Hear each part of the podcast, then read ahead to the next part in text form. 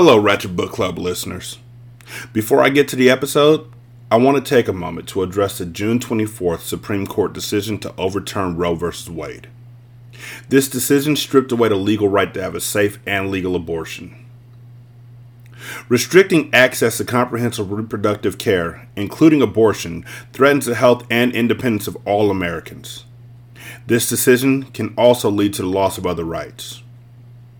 To learn more about what you can do to help, go to podvoices.help. I encourage you to speak up, take care, and spread the word.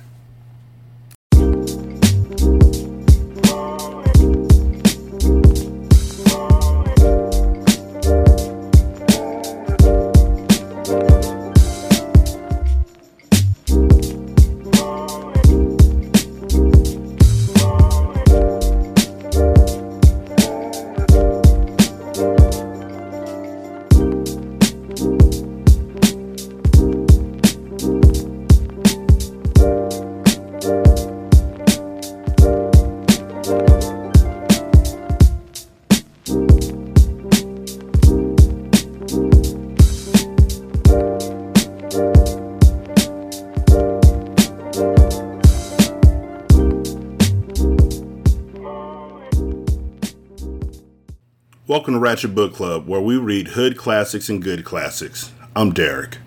916 633 1537, Ratchet and Ratchet at gmail.com, Ratchet Book Club on Twitter, Ratchet Book Club on Facebook. Chapter 78. I'm laughing because this book reminds me so much of one of the greatest comics where everybody just, you're waiting. Like, how does this all fit? How does this all work? How does this all come together? And then you get to that moment and it's just chapter 78. Late Tuesday afternoon in Bright Beach, as a darker blue and iridescent tide rolled across the sky, seagulls rode towards their safe harbors, and on the land below, shadows that had been upright at work all day now stretched out, recumbent, preparing for the night. From San Francisco south to Orange County Airport on a crowded commuter flight, then farther south along the coast by rental car, Paul Damascus brought Grace, Celestina, and Angel to the Lampion house. Before we go to my place, there's someone I very much want you to meet. She's not expecting us, but I'm sure it'll be okay. With a smudge of flour on one cheek, wiping her hands on a red and white checkered dish towel, Agnes answered the door saw the car in the driveway, and said, Paul, you're not walking? Couldn't carry these three ladies, he said. Svelte as they are, they still weigh more than a backpack. Quick introductions were made in the process of moving from the porch to the foyer, and Agnes said, Come on back to the kitchen. I'm baking pies. The rich aromas on the air would have thwarted the will of the most devout monks on a fast of penitence. Grace said, What is that wonderful smell? It ain't coconut cake, I'll tell you that much. Peach, raisin, walnut pies, Agnes said, with a regular bottom crust and a chocolate crackle top crust. This is the devil's workshop, Celestina declared. In the kitchen, Barty sat at the table, and Paul's heart pinched at the sight of the boy in padded eye patches. You must be Barty, Grace said. I've heard all about you. Sit down, sit down, Agnes urged. I can offer coffee now and pie in a little bit. Celestina had a delayed reaction to Barty's name. An odd look came over her. Barty? Short for Bartholomew? That's me, Barty said. To her mother, Celestina said, What did you mean when you said you heard all about Barty here? Paul told us the night he first came to the parsonage about Agnes here and, and about what had happened to Barty, and all about his late wife Perry. I feel like I know Bright Beach already. Then you have a big advantage, and you'll have to tell us all about yourselves, Agnes said. I'll get the coffee brewing, unless you'd like to help.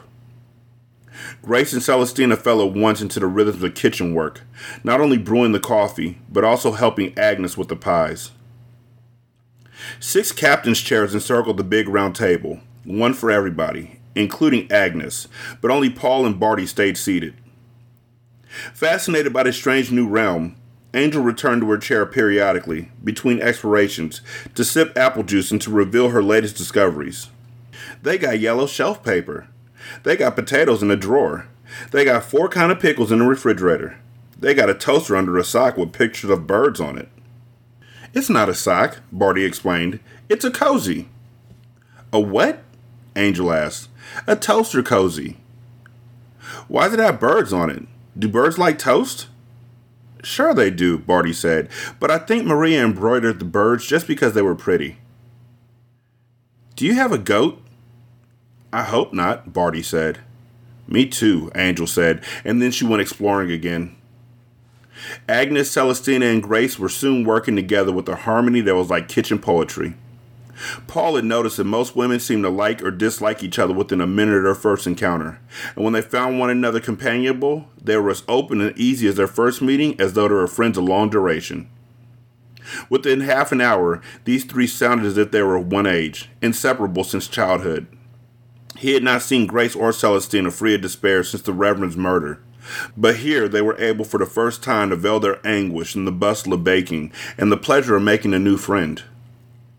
Nice, Barty said, as though reading Paul's mind. Yeah, nice, he agreed. He closed his eyes to know the kitchen as Barty knew it. The fine aromas, the musical clink of spoons, the tinny rattle of pans, the liquid swish of a stirring whisk, the heat from the ovens, the women's voices. Gradually, denying himself sight, he was aware of his other senses sharpening. Nice, too. Nice too, Paul said, but opened his eyes. Angel returned to the table for apple juice and to announce, They got a cookie jar Jesus. I, I have a uh, cookie jar. It's it's a night. We've had it since like the kids were little. Hold on. I don't know why I said hold on. It's not like y'all are sitting in here with me, but I feel like you are, you know? But y'all don't know when I go to other rooms to get stuff. Anyway, I have a cookie jar, and it is a knight um, with a sword and a shield, and the shield says Cookie Knight. And you put the cookies into its neck. And when you pull back the neck, when you lift the neck up to get the cookies out of the cookie jar, the sword raises up like to defend the cookies. And the knight says, Keep thy grubby hands out of my cookie jar. The kids used to love this thing. And that's why I hold on to it because of the memories that it brings to me when I think about them laughing, just opening the jar open over and over again. It wasn't like there were ever any cookies in it because they would eat the cookies dang near immediately and then keep giggling as the cookie jars got opened.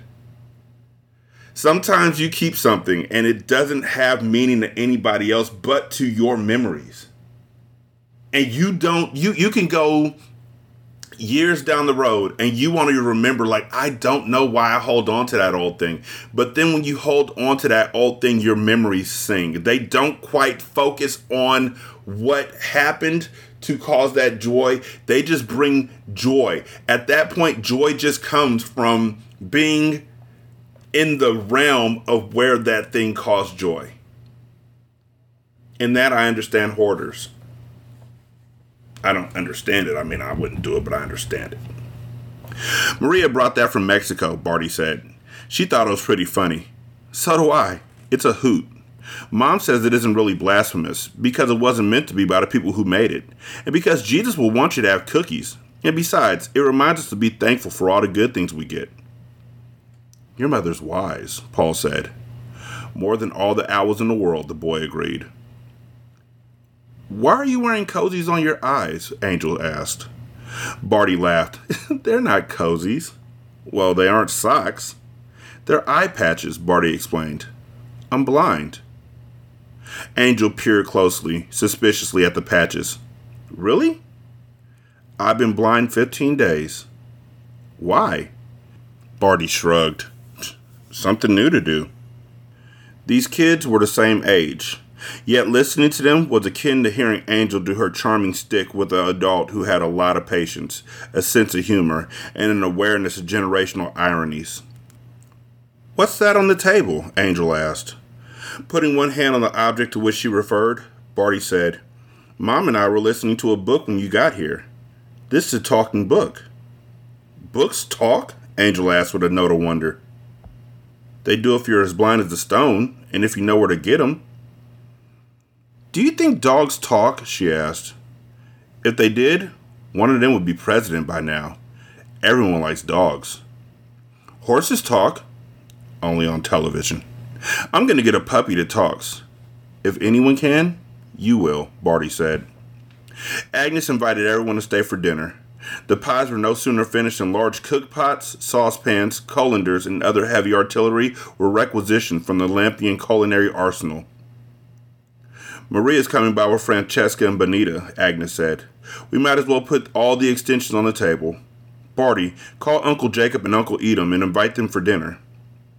Paul watched as Barty hopped down from his chair and crossed the busy kitchen in a straight line to the wall phone without one hesitant move. Angel followed him and observed as he climbed a step stool and unhooked the telephone handset. He dialed with little pause between digits and spoke with each of his uncles. From the phone, Barty proceeded directly to the refrigerator. He opened the door, got a can of orange soda, and returned without hesitation to his place at the table. Angel followed him at two steps, and when she stood beside his chair, watching him open the soft drink, Barty said, Why were you following me? How did you know I was? I know. To Paul, he said, She did, didn't she? Everywhere you went, Paul confirmed. Angel said, I wanted to see you fall down. I don't fall. Well, not much. Maria Gonzalez arrived with her daughters, and while it was natural for Angel to be drawn to the company of older girls, she had no interest in anyone but Barty. Why patches? Because I don't have my new eyes yet. W- where do you get the new eyes? The supermarket. Don't you tease me, Angel said. You're not one of them. One of who? Grown ups. It's okay if they do it, but if you do it, it'll just be mean. All right. I get my new eyes from a doctor. They're not real eyes, just just plastic to fill in where my eyes used to be. Why? To support my eyelids. And because without anything in the sockets, I look gross. People barf, old ladies pass out, and little girls like you pee their pants and run screaming. Show me, Angel said. Did you bring clean pants? You afraid to show me? The patches were held by the same two elastic strips, so Barty flipped up both at the same time. Ferocious pirates, ruthless secret agents, brain eating aliens from distant galaxies, super criminals hell bent on ruling the world, bloodthirsty vampires, face gnawing werewolves, savage Gestapo thugs, mad scientists, satanic cultists, insane carnival freaks, hate crazed Ku Klux Klansmen, knife worshipping thrill killers, and emotionless robot soldiers from other planets that slashed, stabbed, burned, shot, gouged, torn, clubbed, crushed, stomped, hanged, bitten, eviscerated, beheaded, poisoned, drowned, radiated, blown up, mangled, mutilated, and tortured uncounted victims in the pulp magazines that Paul had been reading since childhood. Yet not one scene in those hundreds upon hundreds of issues of colorful tales withered a corner of his soul as did a glimpse of Barty's empty sockets. The sight wasn't in the least gory, or even gruesome. Paul cringed and looked away only because this evidence of the boy's loss too poignantly made him think about the terrible vulnerability of the innocence in the freight train path of nature, and threatened to tear out the fragile scab on the anguish that he still felt over Perry's death. Instead of staring at Barty directly, he watched Angel as she studied the eyeless boy. She had exhibited no horror at the concave slackness of his closed lids and when one lid fluttered up to reveal the dark, hollow socket, she hadn't shown any revulsion. Now she moved closer to Barty's chair, and when she touched his cheek, just below his missing left eye, the boy didn't flinch in surprise. Were you scared? she asked. Plenty. Did it hurt? Not much.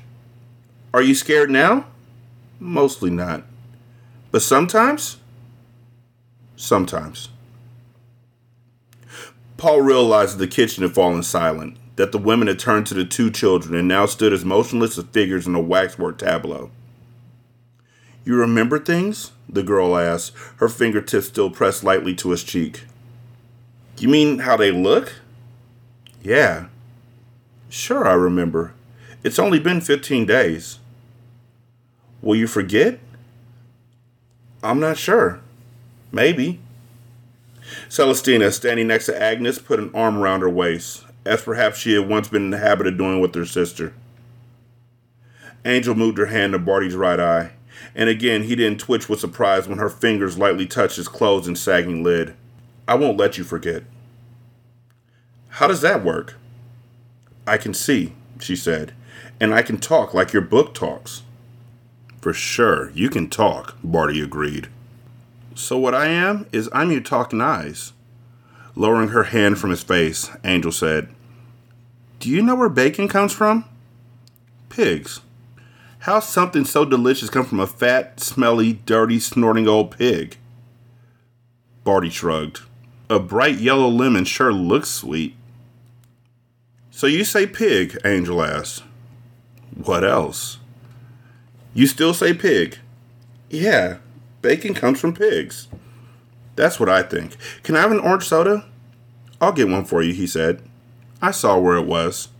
She got a can of soda, returned to the table, and sat down as if finished with her explorations. You're okay, Barty. You too. Edom and Jacob arrived. Dinner was served, and while the food was wonderful, the conversation was better. Even though the twins occasionally shared their vast knowledge of train wrecks and deadly volcanic eruptions. Paul didn't contribute much to the talk because he preferred to bask in it. If he hadn't known any of these people, if he had walked into the room while they were in the middle of dinner, he would have thought they were family because the warmth and intimacy, and in the twins' case, the eccentricity of the conversation were not what he expected of such newly made friends.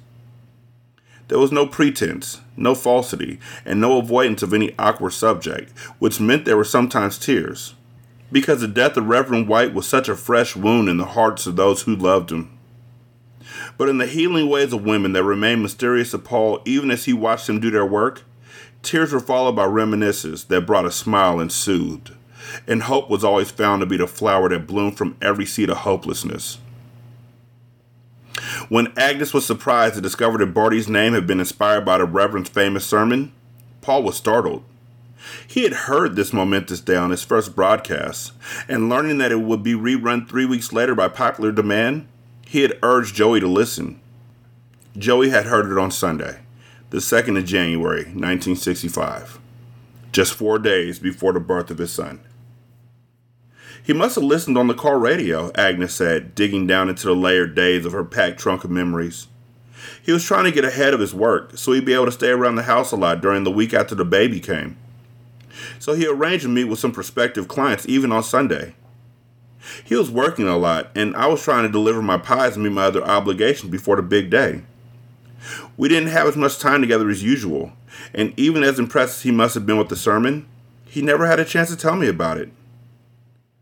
The next to last thing he ever said to me was, Bartholomew. He wanted me to name the baby Bartholomew. This bond between the Lampion and White families, which Grace had already heard about from Paul, came as news to Celestina as much as to Agnes.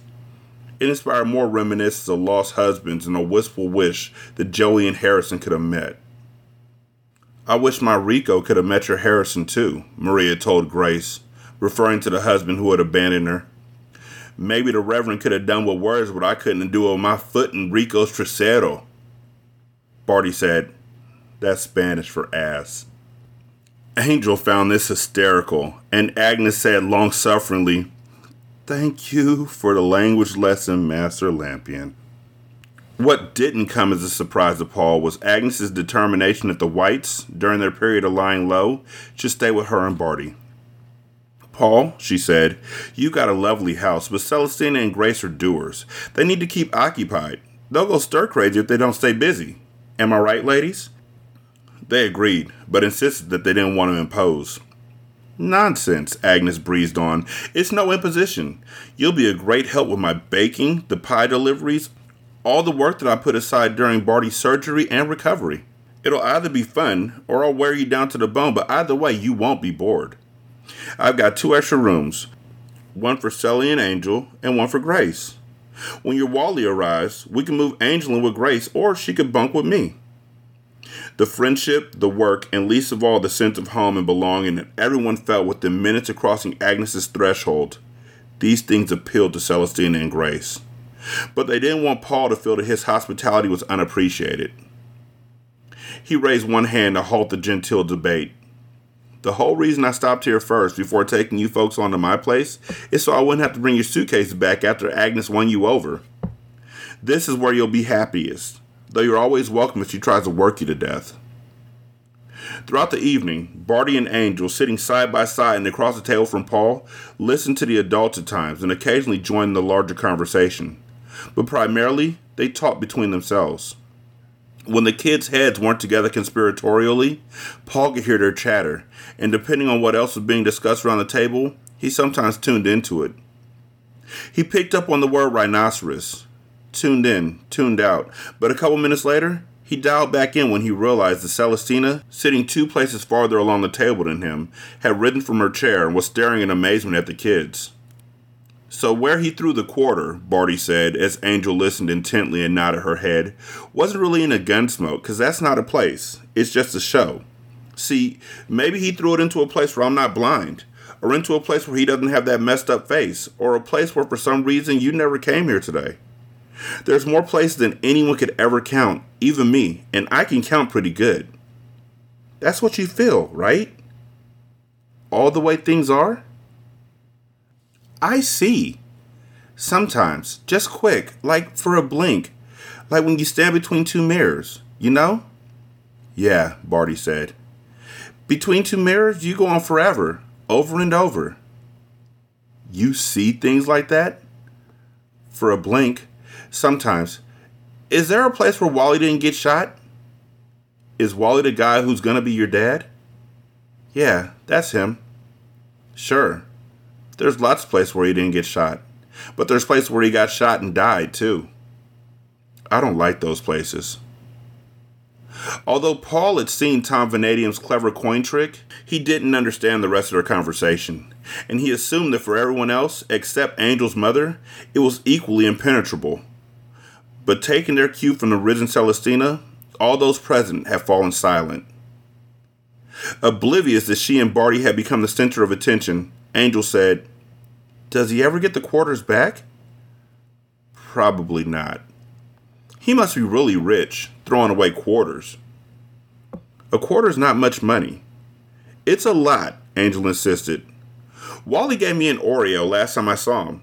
Do you like Oreos? They're okay. Could you throw an Oreo someplace you weren't blind, or maybe somewhere Wally wasn't shot? I guess if you could throw a quarter, you could throw an Oreo. Could you throw a pig? Maybe he could if he were able to lift it, but I couldn't throw a pig or an Oreo or anything else in any other place. It's it's just not something I know how to do. Me neither. But I could walk in the rain and not get wet, Barty said. At the far end of the table, Agnes shot up from her chair as her son said rain, and as he said wet, she spoke warningly, Barty! Angel looked up, surprised everyone was staring at her. Turning his patched eyes in the general direction of his mother, Barty said, Oops. Everyone confronted Agnes with expressions of puzzlement and expectation, and she looked from one to another Paul, Maria, Francesca, Benita, Grace, Edom, Jacob, finally Celestina. The two women stared at each other, and at last Celestina said, Good Lord, what's happening here? Do you hear the glee in my voice? Like me, this is me personally. Do you hear the glee in my voice? I have been waiting 78 chapters for y'all to get to that point. And it gets better. As good as this book is, it gets. Oh my god, I love this book so much. I felt this same way about The Princess Bride. If you haven't listened to that yet, please do. That is unbridled glee. And it's so few and far between that you get to feel unbridled glee. But I feel it every time I read one of my favorite books and I get to a moment. I hope y'all enjoyed that moment. Chapter 79 On the following Tuesday afternoon in Bright Beach, across the sky as black as a witch's cauldron, seagulls flew out of an evil brood towards their safe roosts. And on the land below, humid shadows of the pending storm gathered as if called forth by a curse cooked up from the eye of a newt, toe of a frog, wool of bat, and tongue of a dog. By air from San Francisco south to Orange County Airport, then farther along the coast by rental car. One week in the wake of Paul Damascus and his three charges, following directions provided by Paul. Tom Vanadium brought Willie Lipscomb to the Lampion house. Eleven days had passed since Wally stopped three bullets. He still had a little residual weakness in his arms, grew tired more easily than before he wound up on the wrong end of a pistol, complained of stiffness in his muscles, and used a cane to keep his full weight off his wounded leg. The rest of the medical care he required, as well as physical rehabilitation, could be had in Bright Beach as well as in San Francisco. By March, he should be back to normal, assuming that the definition of normal included massive scars and an internal hollow space where his spleen had been. Celestina met them at the front door and flung her arms around Wally. He let go of his cane. Tom caught it and returned her embrace with such ardor, kissed her so hard that evidently residual weakness was no longer a problem. Tom received a fierce hug too, and a sisterly kiss, and he was grateful for them. He had been a loner for too long. As a hunter of men pretty much had to be when on a long, hard road of recuperation and then on a mission of vengeance, even if you called it a mission of justice. During the few days he had spent guarding Celestina and Grace and Angel in the city, and subsequently during the week with Wally, Tom had felt that he was part of a family, even if it was just a family of friends, and he had been surprised to realize how much he needed that feeling. Everyone's waiting, Celestina said. Tom was aware that something had happened here during the past week, an important development that Celestina mentioned on the phone, but that she declined to discuss. He didn't harbor any expectations of what he'd find when she escorted him and Wally into the Lampion dining room. But if he tried to imagine the scene awaiting him, he wouldn't have pictured a seance. A seance is what it appeared to be at first. Eight people were gathered around the dining room table, which stood utterly bare. No food, no drinks, no centerpiece. They all exhibited that shiny faced look of people nervously awaiting the revelations of a spirit medium. Part trepidation, part soaring hope. Tom knew only three of the eight Grace White, Angel, and Paul Damascus. The others were introduced quickly by Celestina Agnes Lampion, their hostess, Edom and Jacob Isaacson, brothers to Agnes, Maria Gonzalez, best friend to Agnes, and Barty. By telephone, he had been prepared for this boy. Strange as it was to find a Bartholomew in their lives, given Enoch Cain's peculiar obsession, Tom nonetheless agreed with Celestina that the wife killer could have no way to know about this child, and could certainly have no logical reason to fear him. The only thing they had in common was Harrison White's sermon, which had inspired this boy's name and might have planted the seed of guilt in Cain's mind. Tom, Wally, I'm sorry for the brusque introductions, Agnes Lampion apologized. We'll have plenty of getting to know each other time over dinner. But the people in this room have been waiting for an entire week to hear from you, Tom. We can't wait a moment longer. Hear from me? Celestina indicated to Tom that he should sit at the head of the table, facing Agnes at the foot. As Wally lowered himself into the empty chair to Tom's left, Celestina picked up two items from the sideboard and put them in front of Tom before sitting to his right. Salt and pepper shakers. From the far end of the table, Agnes said, For starters, Tom, we all want to hear about the rhinoceros and the other you. He hesitated, because until the limited explanations he had made to Celestina in San Francisco, he had never discussed his special perception with anyone except two priest counselors in the seminary. At first, he felt uneasy, talking of these matters to strangers, as if he were making a confession to laity, who held no authority to provide absolution. But as he spoke to this hushed and intense gathering, his doubts fell away, and revelation seemed as natural as talk of the weather. With the salt and pepper shakers, Tom walked him through the why I'm not sad about my fate's explanation that he had given the angel ten days previously. At the end, with the Salt Tom and the Pepper Tom standing side by side in their different but parallel worlds, Maria said, Seems like science fiction. Science, quantum mechanics, which is a theory of, of physics. But by theory, I don't mean just wild speculation. Quantum mechanics works. It underlies the invention of television. Before the end of this century, perhaps even by the 80s, quantum based technology will give us powerful and cheap computers in our homes. Computers as small as briefcases, as small as a wallet, a wristwatch, that could do more and far faster data processing than any of the giant lumbering computers we know today. Computers as tiny as a postage stamp. We'll have wireless telephones you can carry everywhere. Eventually, it'll be possible to construct single molecule computers with enormous power. And then technology, in fact, all human society, will change almost beyond comprehension, and for the better. He surveyed his audience for disbelief and glazed eyes. Don't worry, Celestina told him. After what we've seen this past week, we're still with you. Even Barty seemed to be attentive, but Angel happily applied crayons to a coloring book and hummed softly to herself. Tom believed that the girl had an intuitive understanding of the true complexity of the world, but she was only three after all, and neither ready nor able to absorb the scientific theory that supported her intuition. All right, well, Jesuits are encouraged to pursue education in any subject that interests them, not theology alone. I was deeply interested in physics.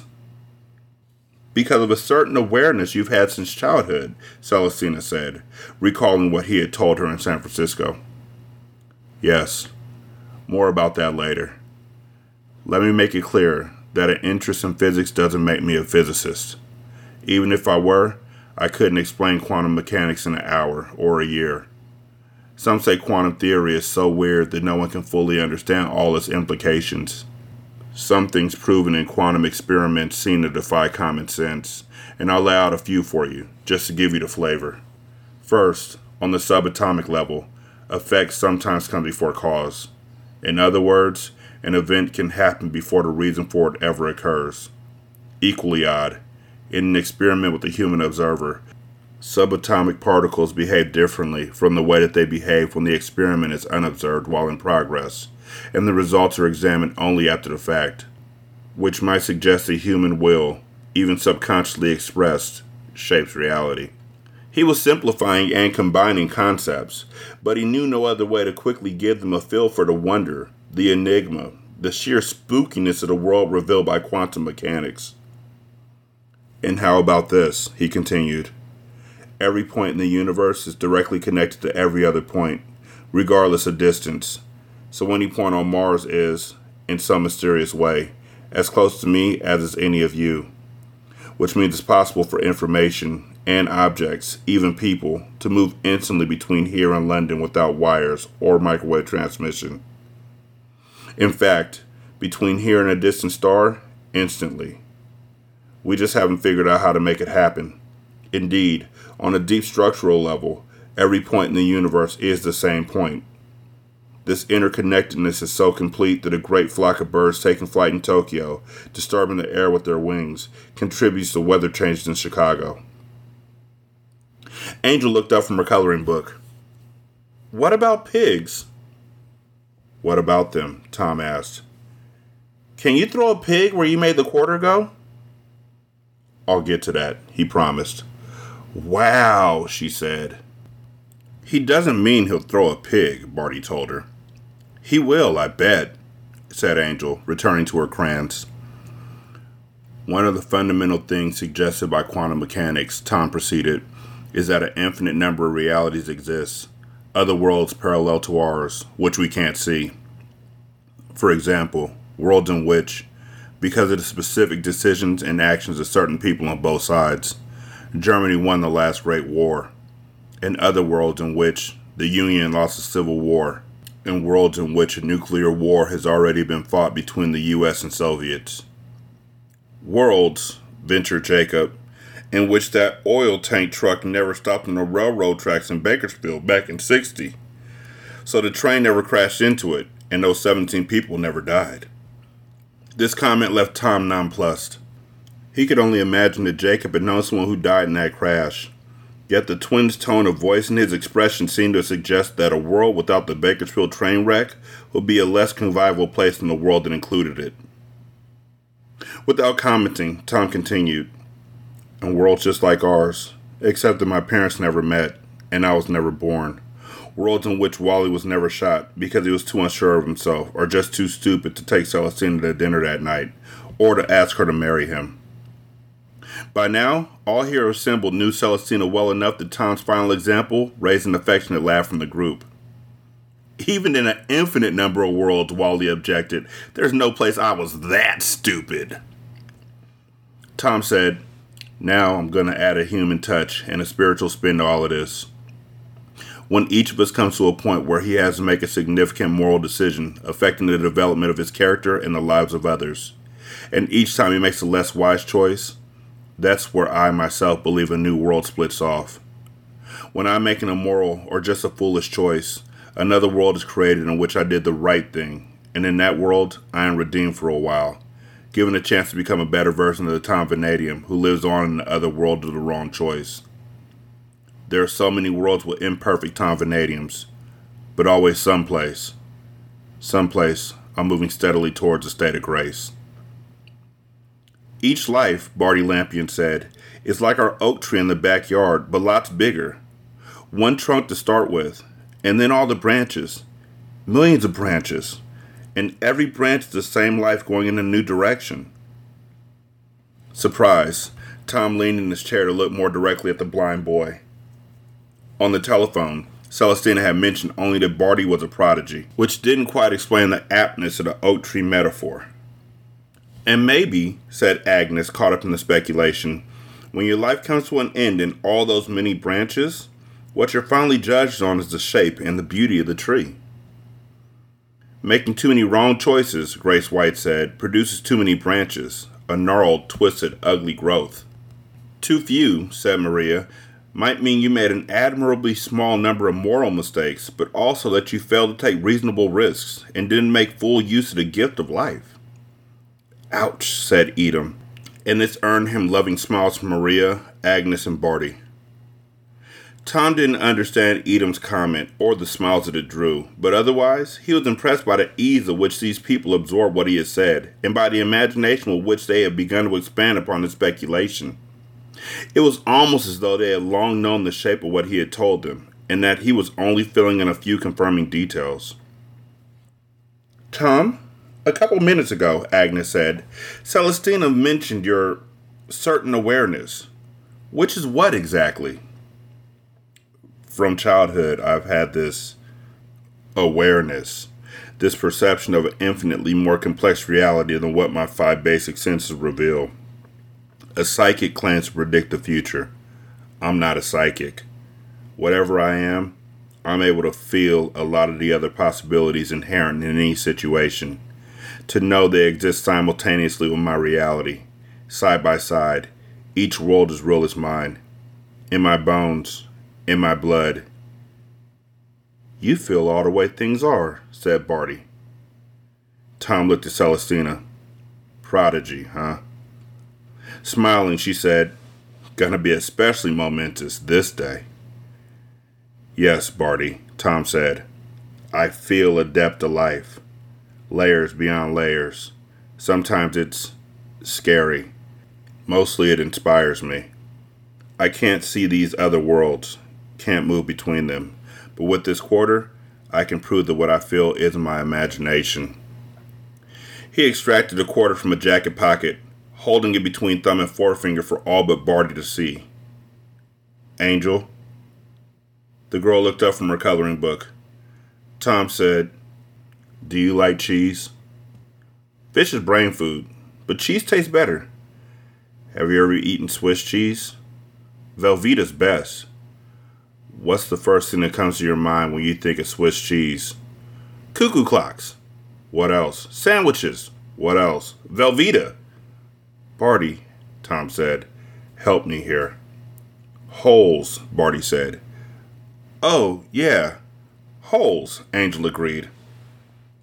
Forget Barty Street for a second and imagine that all these mini worlds are stacked slices of Swiss cheese.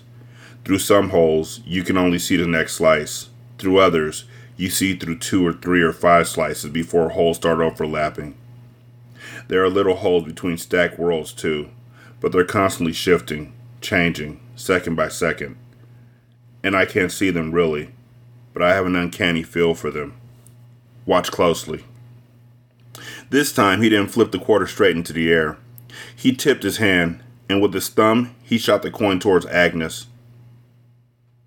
At the midpoint of the table, directly under the chandelier, the flashing silvery disc turned through the air, turned, turned, turned out of this world into another. A few gasps and exclamations, a sweet giggle and applause from Angel. The reactions were surprisingly mild.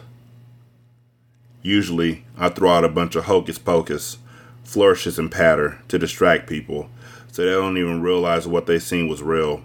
They think the mid air disappearance is just a trick. Everyone regarded him expectantly, as if there would be more magic, as if flipping a coin into another reality was something you saw every week or two on the Ed Sullivan Show, between the acrobats and jugglers who could balance 10 spinning plates on 10 tall sticks simultaneously. Well, Tom said. Those people who think it's just a trick generally react bigger than you folks, and you know it's real. What else can you do? Maria asked, further astonishing him. Abruptly, without a cannonade of thunder, without artillery strikes of lightning, the storm broke. As loud as marching armies, rain tramped across the roof. As one, those around the table raised their eyes to the ceiling and smiled at the sound of the downpour. Barty, with patches over his empty sockets, also looked up with a smile. Perplexed by their peculiar behavior, even slightly unnerved, Tom answered Maria's question.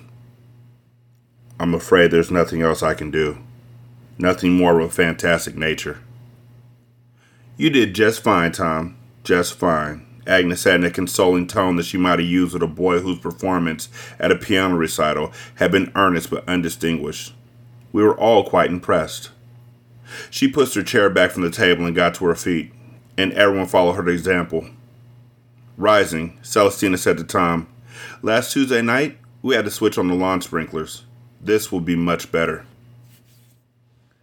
Looking toward the nearest window, where the wet night kissed the glass, he said, Lawn sprinklers?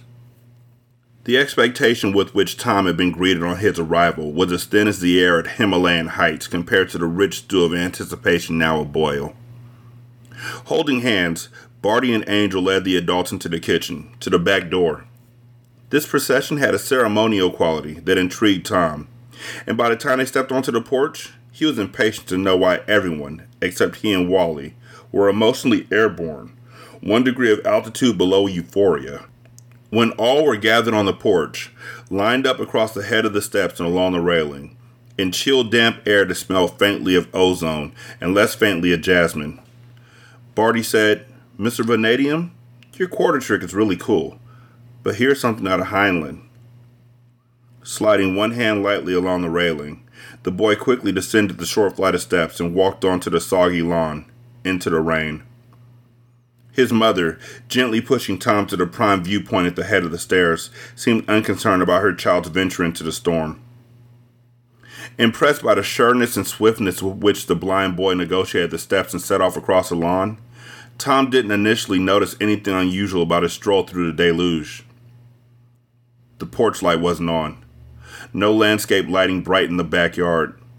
Barty was a gray shadow moving through darkness and through the darkening drizzle. Beside Tom, Edom said, Hard rain. Sure is. August 1931, along the Huang He River in China. 3,700,000 people died in the Great Flood, Edom said. Tom didn't know what to make of this information, so he said, That's a lot. Barty walked in a ruler straight line from the porch towards a great oak. September 13th, 1928. Lake Okeechobee, Florida. 2,000 people died in a flood. Not so bad, 2,000, Tom heard himself say idiotically. I mean, compared to nearly 4 million. About 10 feet from the trunk of the oak, Barty departed his straight route and began to circle the tree. After just 21 days, the boy's adaptation to blindness was amazing, but clearly the gathered audience stood in anticipation of something more remarkable than his unhalting progress and unerring sense of direction. September 27, 1962, Barcelona, Spain. A flood killed 445 people. Tom would have edged was right, away from Edom, if Jacob hadn't flanked him. He remembered the odd comment that the more dour of the twins had made about the Bakersfield train wreck. The enormous canopy of the oak didn't shelter the lawn beneath it. The leaves spooned the rain from the air, measuring it by the ounce, releasing it in thick drizzles instead of drop by drop. Barty rounded the tree and returned to the porch. He climbed the steps and stood before Tom. In spite of the gloom, the boy's miraculous accomplishment was evident. His clothes and hair were dry, as though he had worn a coat and hood.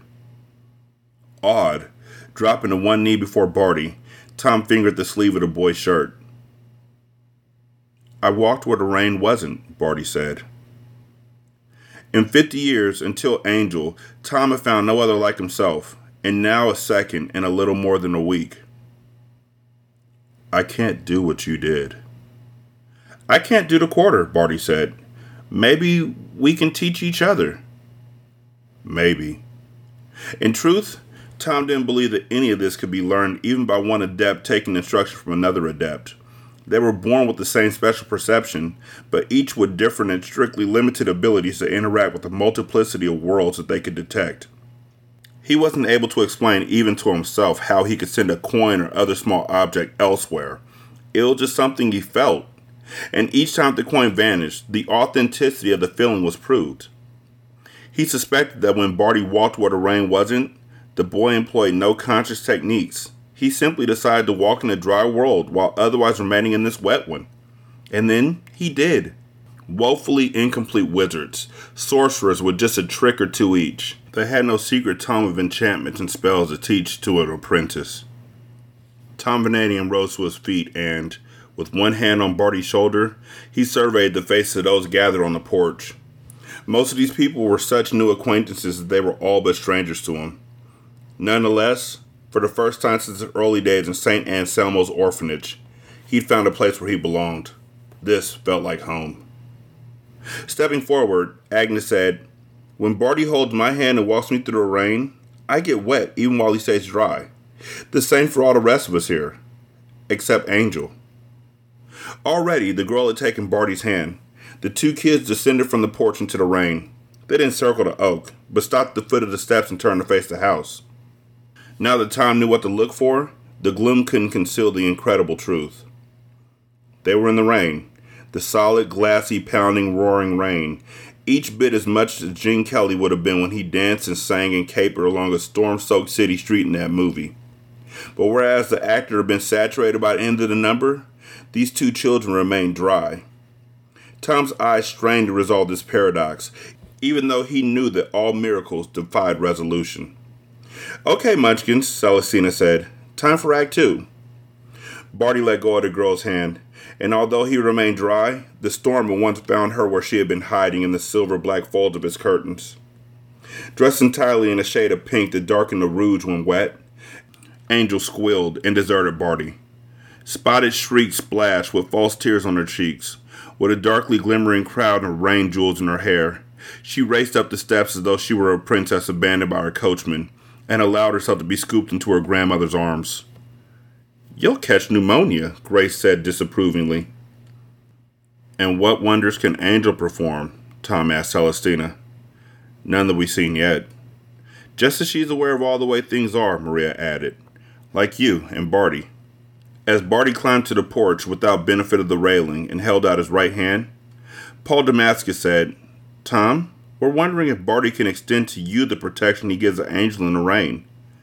Maybe he can, since the three of you share this this awareness, this insight, or whatever you want to call it, but he won't know until he tries. Tom joined hands with the boy, such a small hand, yet so firm in its determined grip.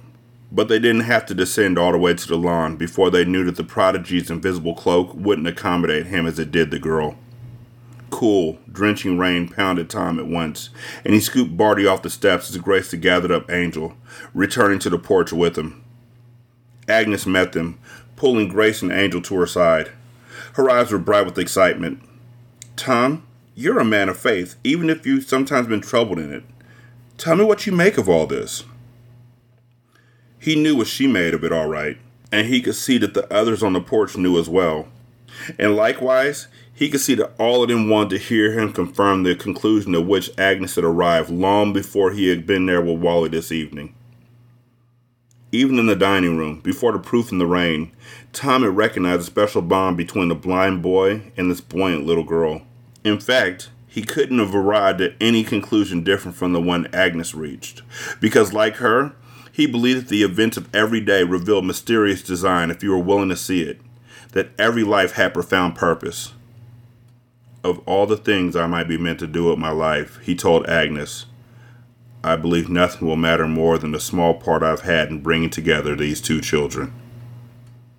Although the only light on the back porch came from the pale beams that filtered out through the curtains on the kitchen windows, all these faces seemed luminous, almost preternaturally aglow, like the kiln finder countenances of saints in a dark church, lit solely by the flames of votive candles. The rain, a music of sorts, and the jasmine and incense, in the moment, sacred. Looking from one to another of his companions, Tom said, when I think of everything that had to happen to bring us here tonight, the tragedies as well as the happy turns of fortune, when I think of the many ways things might have been, with all of us scattered and some of us having never met, I know we belong here, for we've arrived against all odds. His gaze traveled back to Agnes, and he gave her the answer that he knew she hoped to hear. This boy and this girl were born to meet, for reasons only time will reveal, and all of us, were the instruments of some strange destiny. A sense of fellowship in extraordinary times drew everyone closer, to hug, to touch, to share the wonder. For a long moment, even in the symphony of the storm, in spite of all the plink, tink, hiss, plop, rattle that arose from every rain beaten work of man and nature, they seemed to stand here in a hush as deep as Tom had ever heard. Then Angel said, Will you throw the pig now? 916 633 1537. Ratchet and Ratchet at gmail.com. Ratchet Book Club on Twitter. Ratchet Book Club on Facebook. Leave review on uh, Spotify. Takes 13 seconds. You can also leave a review on Podchaser. Uh, you can leave a review on Goodpods. And you can leave a review on Apple Podcasts. There is a family for you. I want you to know that. Even if you think that you're alone, there's a family for you. You just got to find it. It's one of those situations where I've been pushed away from many, many people for reasons that I don't want to go into, but I hadn't found my family. But there is one for you specifically where you don't have to change yourself to fit in. You don't have to be someone different. You don't have to feel like you um, are on the outside looking in. You don't have to feel any of that. All there is is a comfort and a glow and a love, and it is there for you. You you're gonna find it. The beautiful thing about the internet is that it allowed people to find their families through digital means. Like your people are out there, and sometimes that's a good thing, and sometimes it's a bad thing because a lot of these idiots that are out here causing chaos and terror in the world only found strength from their families that they found on the internet. But your family is out there, and they will accept you no matter what. They will tell you when you're wrong because you have that comfort. And sometimes you'll get close to someone and you'll feel like you have that comfort in laughter and in communication and all that, but then you will tell them the truth. You'll tell them when they're messing up or when they've gone out of pocket or whatever, and you'll find that that's not it. But you'll find your family. And when you do, it'll be the most honest, fulfilling, enlightening experience that you'll know. Yeah. Thank y'all so much for listening. I greatly appreciate it. Y'all be good. I'm going to holler at you later. Peace.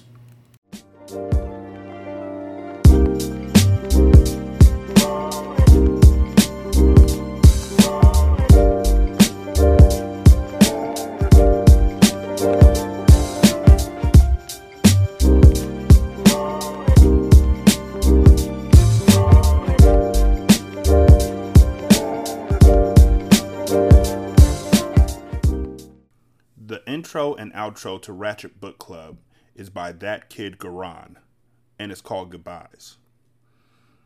You can email him at tkgbeats94 at gmail.com for more information on how to lease this beat. This is Single Simulcast. Keep thy grubby hands out of my cookie jar! Ah!